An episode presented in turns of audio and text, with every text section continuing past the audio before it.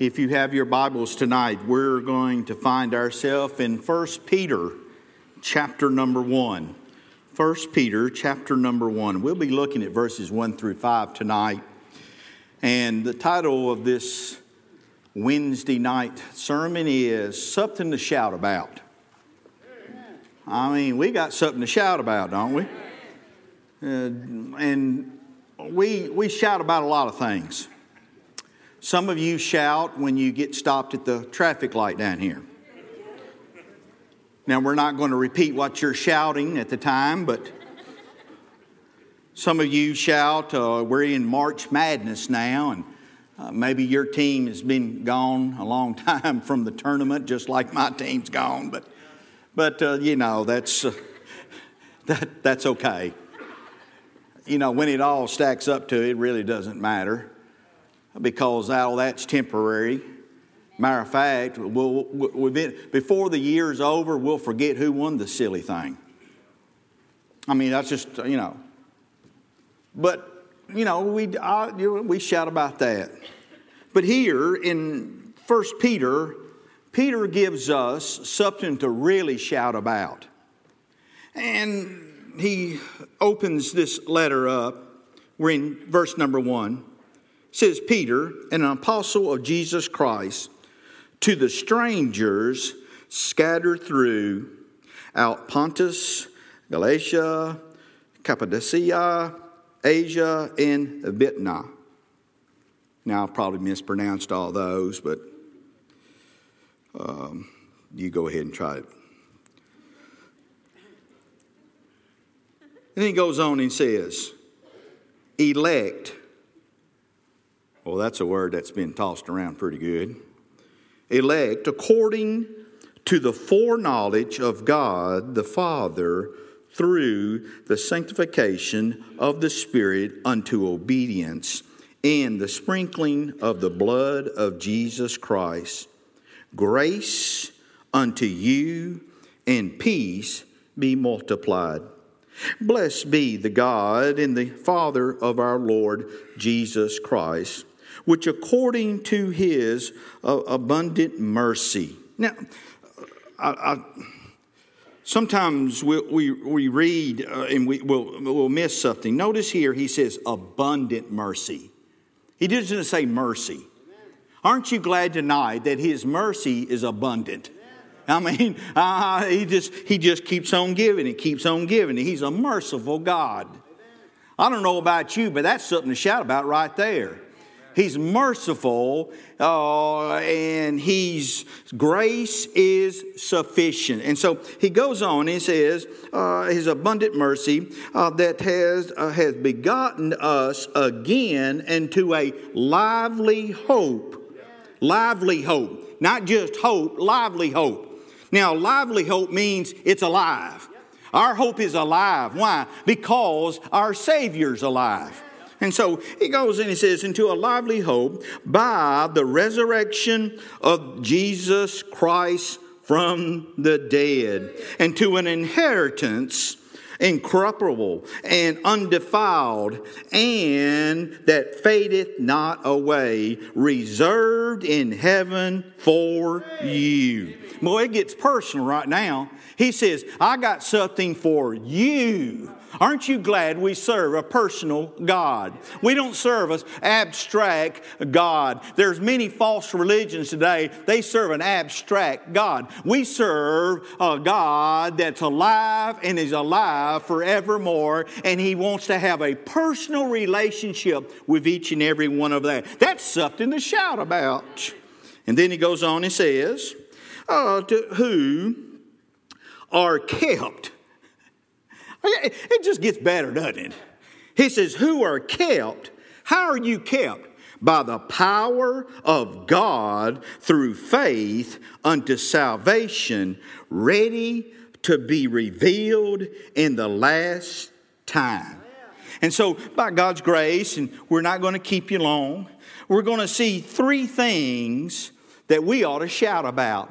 The first thing that we're going to see is we ought to shout about that we are saved by grace. That's something to shout about. But not only are we saved by grace, but it goes on and it tells us, uh, and, and, and we find that in verses 2 and 3, but we also see uh, that we are uh, not only saved, we're, we're also slant, slated for glory. We're slated for glory. But then he comes and he ends this section here, and in verse number five, he says, Then we are sealed by God. And so here, uh, Peter, uh, there are some uh, liberal theologians who say that uh, Peter could not have written this epistle.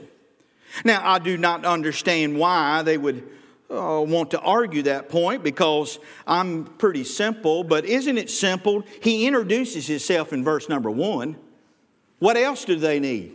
He says, I'm a Peter, an apostle of the Lord Jesus.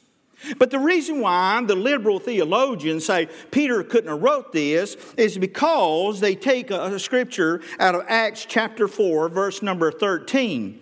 And in Acts chapter 4, verse number 13, it's talking about Peter and John, and it said this about them they were unlearned and they were ignorant men. And so these liberal theologians say, well, someone who's ignorant and unlearned surely could not write a letter like this. But the reason they say that is because they don't understand what that phrase means unlearned and ignorant. It means, first of all, they're talking about laymen. And they're talking about someone who does not have a former a form, a, a form of religion, a religious education. Okay? Now, still, what difference does that make? Because by them saying that, they discounted that Peter spent three years with Jesus. Now, I don't know about you, but uh, you might not have a seminary degree, but if you can come and say, you know what, I spent three years with Jesus, I'm going to say, if you have something to say, you must be something worth uh, listening to because they talk, they've been with Jesus. But then we also see they also discount the work of the Holy Spirit. Now, I have nothing against education. I'm grateful that I was allowed to go and, and get a degree and, and all of that. I, am grateful for that. And, and, and it, it, was beneficial to me. I, I, uh, some of the stuff I, you know, I kind of threw out. Uh, but uh, uh, by and large, I had a wonderful experience in uh, my uh, Bible schooling days. And I wish I'd have probably, you know, gone on further with it. I have no problems with that. I have no problem that someone, if they don't even finish high school, that God couldn't use them. We see many times, I could give you example after example. D.L. Moody would be one. D.L. Moody was not an educated man.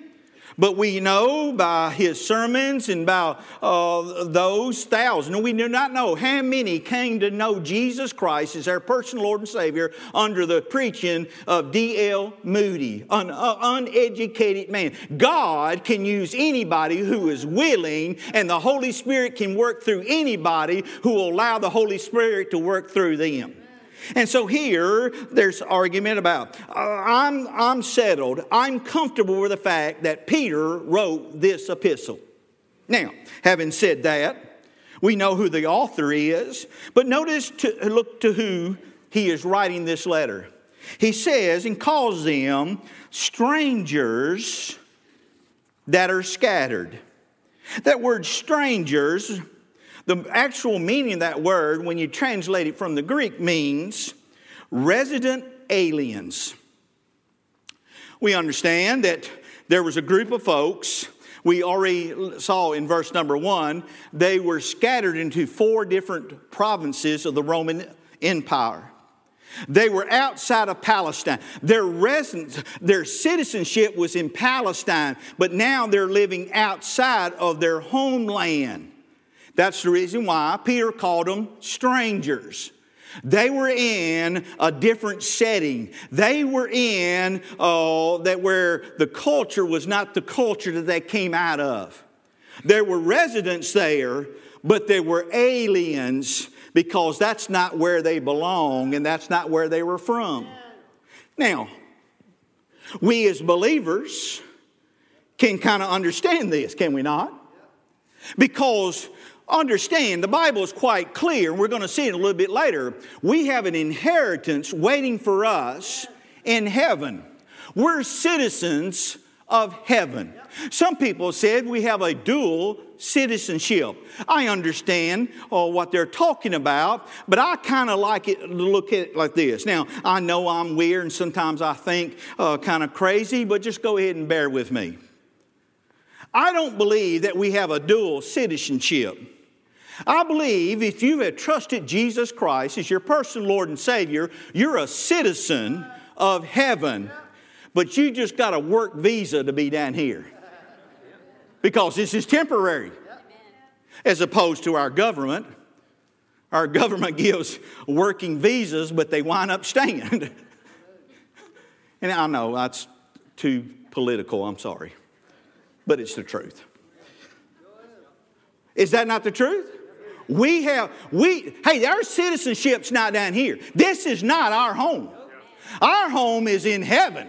And Bible says we're just passing through. We're pilgrims. What does pilgrim? Pilgrims just pass through. Why? Because they're looking for their homeland. We're sojourners. Our citizenship's there in heaven. He's just giving us a temporary work visa to be down here. And so he says that they were scattered, they were dispersed out. They understand he's writing to a people that are, are, that have been persecuted. He's writing to people that are troubled. He's writing to people that have been taken out of their comfort zone. And so he's writing this letter to encourage them. In verse number three, it says, uh, and we read it, it says that we have a lively hope. See, when you take a person's hope away from them, then they will die. As long as you have hope, you can continue on because you know one day it's just going to get better. That's what keeps us uh, sane down here, does it not?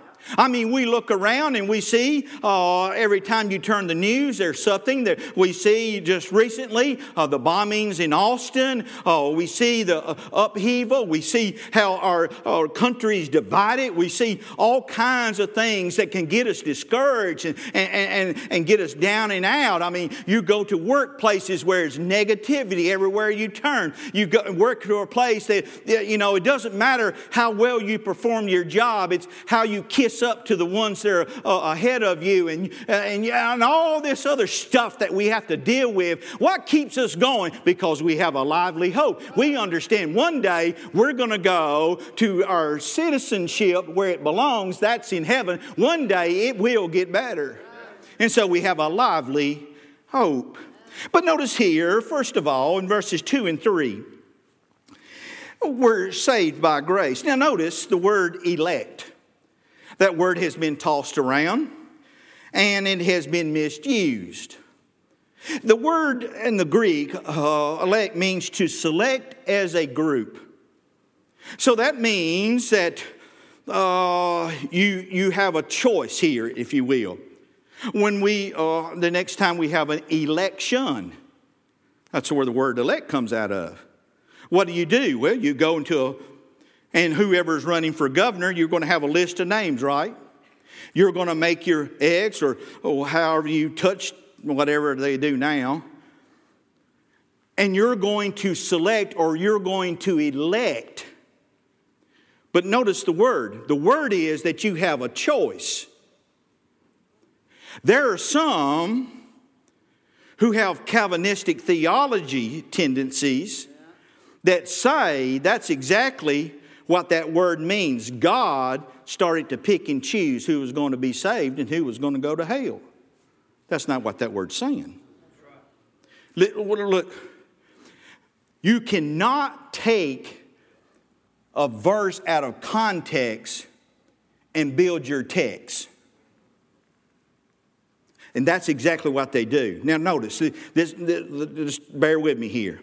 So he says here, the elect. Now, here's another word that's being used, and we see it in the text here chosen. Okay? So you got elect, you got chosen, and then you also have another word foreknowledge. Okay? You have to integrate all of those in to build your doctrine. You can't build your doctrine on one or two verses taken out of context. You have to have it interwoven into it. And so here, elect. What, what is elect? It means that you have been chosen. Now, in Matthew chapter 22, in verse number 14, you all know the background. Now, it's important to understand the context of Matthew 22. Matthew 22 talks about a king who's going to have a wedding. Remember the story? He calls his servants out. He tells his servants, he says, I want you to get the news out. They need to come to this wedding. So the servants go out, and what do they do? They put a calling out. They are calling them, hey, come to the wedding. Hey, the king's inviting you to the wedding. And so they would go. They didn't have uh, uh, Facebook, they didn't have all that. And so they went out and they, they were uh, calling. Back in the, uh, the old days, they would call them criers, where they would announce news. They would cry, they would cry out. And so here's the call the call is a general call, right? Because it says here in Matthew 22 14, it says, Many are called, but few are chosen. Is that what the text says? Okay, so here's the general calling. God has given a general calling. How do we know that? The cross. The Bible tells us, Jesus himself said, If I be lifted up, I will draw some men, all men unto me. Does that mean that all men that are going to be drawn are going to get saved? No. Here in the story, the context. So the call goes out, general call come to the wedding, come to the wedding. So they now coming to the wedding. The king comes in and he notices that there is a man that has arrived at the wedding, but he was not dressed properly. The king asked him, You've come to a wedding, but you're not dressed to come to a wedding. Why aren't you dressed? It would appear that the man did not take serious the call. The call was to a wedding. Back in those days, everyone knew if you were coming to a wedding, there was a certain way that you would dress. Okay? You got this? But here's a man that shows up not properly dressed. And the king tells his servants, cast him out. What is that? That is a picture of salvation. The general call has gone out. You need to be saved. Jesus Christ is the only way into salvation. That's the general call. And we see not everyone who is drawn, not everyone that's called responds and does their part. And they have a responsibility. If you have Calvinistic uh, theology in that, they say something about irresistible grace. What they're saying is if you are one of the elect, and you've heard the call, you can't do anything but respond to the call. That's not what Bible's teaching. The Bible says that many are called, but few are chosen. And so the word elect here, you have to you have to bring the word calling, you have to bring the word chosen. Now, in Ephesians chapter 1, verse number 4, it says, we are, he, he's chosen us in him. Okay, now, so here's the general call. That's what we do every time we get behind this pulpit. Every time a preacher gets in the pulpit, he's doing a general call, right? He's telling them, here's the way into salvation. You need to respond. That's the reason why we believe in public invitations. Jesus did it. We see it here in the scripture they publicly had to come to the invitation that's been given. But everyone that came was not chosen. Why? Because God had already uh, made arrangements that they weren't going to be. No, because they did not fulfill their responsibility. Irresistible grace takes man's responsibility out of the picture. Now, some of you are looking at me like, what did she do? Okay, now watch this. Then he uses that word for knowledge. But notice this chosen, being chosen was before the foundations of the world were established. Now, go to John chapter 3, verses 3 and 7. How do you get chosen? Nicodemus, remember the story of Nicodemus? And Nicodemus comes, and I'm, I'm, I'm, going to shorten it down here. Jesus talks about uh, you cannot, uh, you must be born again. Nicodemus didn't understand that. Jesus was trying to tell him uh, that uh, uh, flesh and water cannot reveal to you. He was talking about a spiritual birth. How do we do that? By coming to know Jesus Christ as our personal Lord and Savior. And so here we're chosen in Him. Now, in John 14, Jesus talked about this. He says, I'm the vine, or 15, I'm sorry. He says, I'm the vine, and if you abide in me, and I abide in you. So you're chosen not because God had already pre selected, it's because you were chosen in Him because you're in Jesus and Jesus in you, then you're chosen. You're one of the elect. Not because God had already prearranged that. Well, what about the word foreknowledge? I'm glad you brought that up. Now, foreknowledge means to know something beforehand. Now, the foreknowledge of God. How can God know something beforehand? Because He's God. Amen. But watch this. He also knows what's going to take place because He's the one that set the universe and He's the one that had the plan before the foundations of the world were established. And so, because of Him setting it up, he also not only wrote the first chapter of the book, but he wrote the last chapter of the book. He knows how everything's going to wind up. And so, better wording here of foreknowledge is for planning. God planned it. What did He plan? He would plan that there would be only one way into salvation.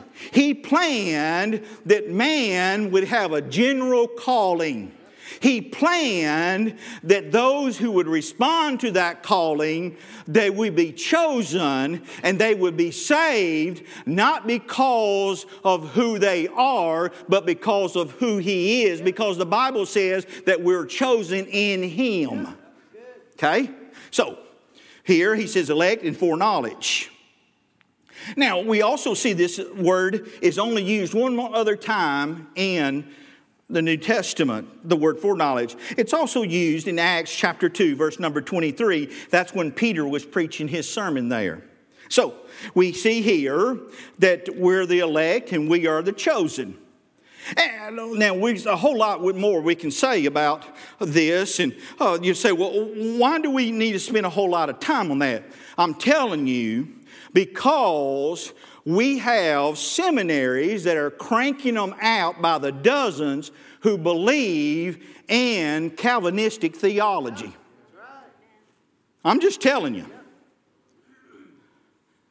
They say, well, God's already. No, no, no. You misinterpret what the scriptures are saying. It's a whosoever will. God chose you because you chose Him. I don't know why this is so hard to figure out. Does that make sense? And all of it is because of His wonderful, marvelous grace and because of His mercy. See, God, it's like sometimes we treat God like this that, that God uh, goes in and kind of gets things going. And then he kind of sits back and how, see how things play out. And then when somebody gets saved, he says, Well, I didn't see that one coming. Well, he has more knowledge. He knows. He knew before the foundation of the world that I was going to get saved in February of 1981 on a Friday night in my uh, brother's mother in law's living room. He knew that. That's foreknowledge. He knew when you were going to get saved. It was not, it's not a surprise to him. Why? Because he has foreknowledge. And also because he's the one that put the plan into action in order for you to be able to be saved. And the reason why he put the plan in action is because he's a graceful God. Amen. He's a merciful God. He's a loving God. Amen. He could have easily said, None of us do. Matter of fact, the Bible says it that we all deserve hell. And they'll say something about grace, sovereign grace. That's another word that, uh, that uh, ought to raise a little flag when people talk about sovereign grace. I believe in sovereign grace, but not the way they're wanting. To them, sovereign grace is you ought to be, if you're saved, you ought to be, uh, you ought to be uh, singing amazing grace. Listen, the only reason why you got saved is because God had already enacted a plan, and it wasn't because He's picked and choose and said, uh, uh, he, he says that we are saved by His wonderful, marvelous grace. Wasn't anything you did. It's not because God played favorites. And so that's something to shout about. We're saved by grace. It wasn't nothing you did, it wasn't the, uh, how well you performed. It's all by His wonderful, marvelous grace. But then we see the second thing. We see in verse number four, he says, We are slated for glory. Notice here, he says uh, that he has, we have an inheritance. Now, in order to have an inheritance, someone has to die, right? Well, our inheritance was given to us because someone did die, but I got good news for you. He's alive today. In Revelation chapter 1, verse number 13, you go through, it talks about, is likened to the Son of Man. He talks about, and of course, that's the Lord Jesus. It's the glory of the Lord that's showing there in Revelation chapter 1. And he's, uh, and it talks about that he was once dead, but now he is alive and alive forevermore. That's something to shout about. And so here, our inheritance, uh, what is it? It's, he says, our inheritance is, by the way, is coming later. Our inheritance is waiting for us in heaven. In Revelation chapter 21, verse number 27, it talks about, and in this inheritance, there will be no more defilement. Nothing's going to mess up your inheritance. Now, I have been involved in some families that an inheritance came into play. And there were some in the family that were a little ticked off about what they were going to get or what they didn't get.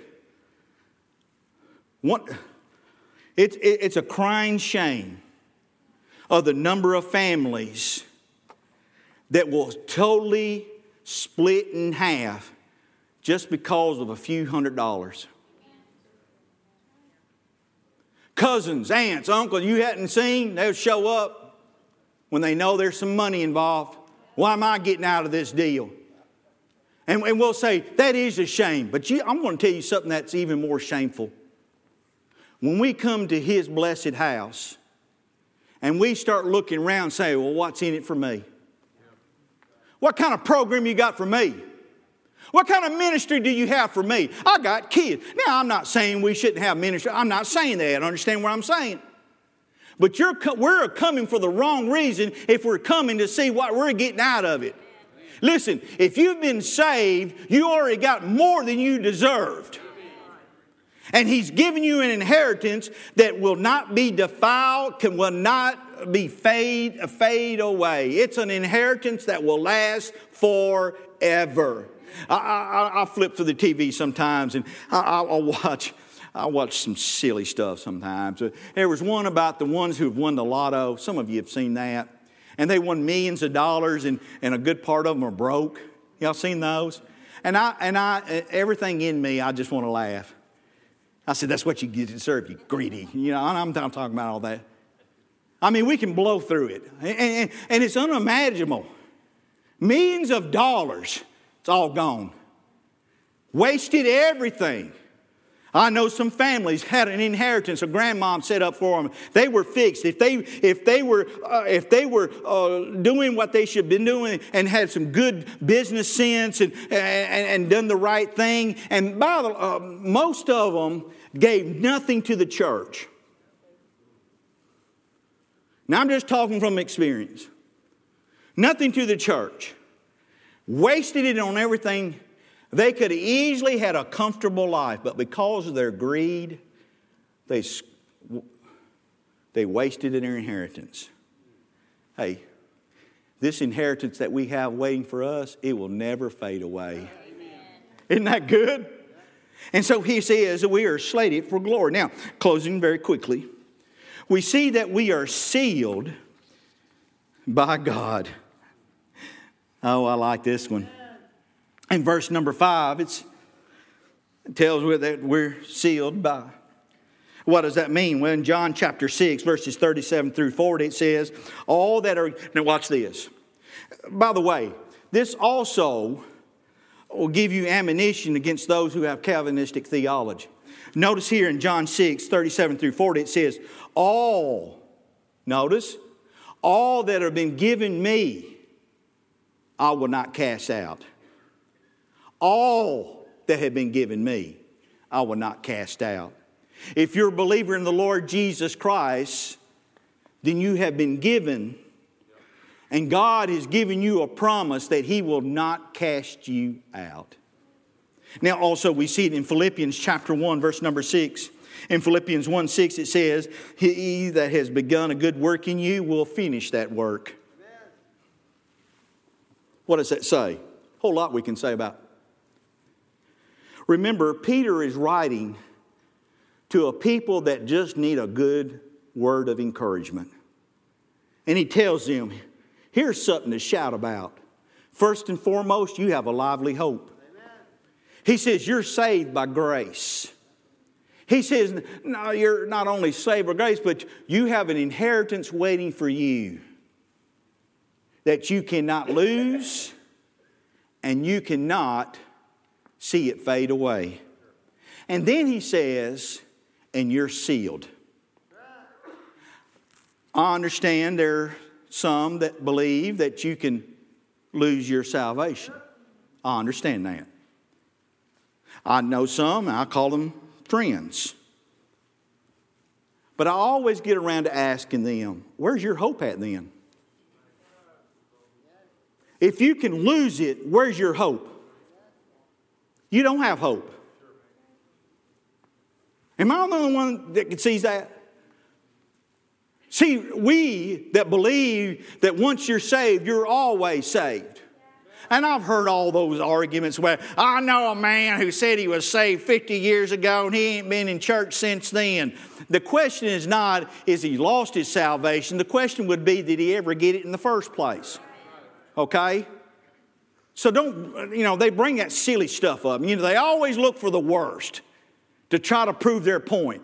Even with, the, even with that, it's contradictory to the Word of God. He, Jesus says, if you've been placed in my hand, no one can pluck you out of it. Now, I don't know about you, but that sounds like security right there to me. then he goes and, and, and he says, Here's hope. Listen, the early church, Paul, uh, Peter is talking to, they're looking for something to grab hold of. They're looking for something that's going to help them to endure. What, that, what if he got up and says, Okay, listen, I know you've been saved, but you do realize you can lose it? There ain't hope in that. We have a blessed hope. What's the blessed hope? Well, Paul talks about it in 1 Thessalonians chapter 4, where he talks about the dead in Christ will rise, those who are left behind will be caught up together, and will meet him in the air. And he says, Comfort another one, another, uh, one another with these words. Where was the comfort? The comfort was because I'm saved, I don't have to have a, I don't know, I hope so, I know so.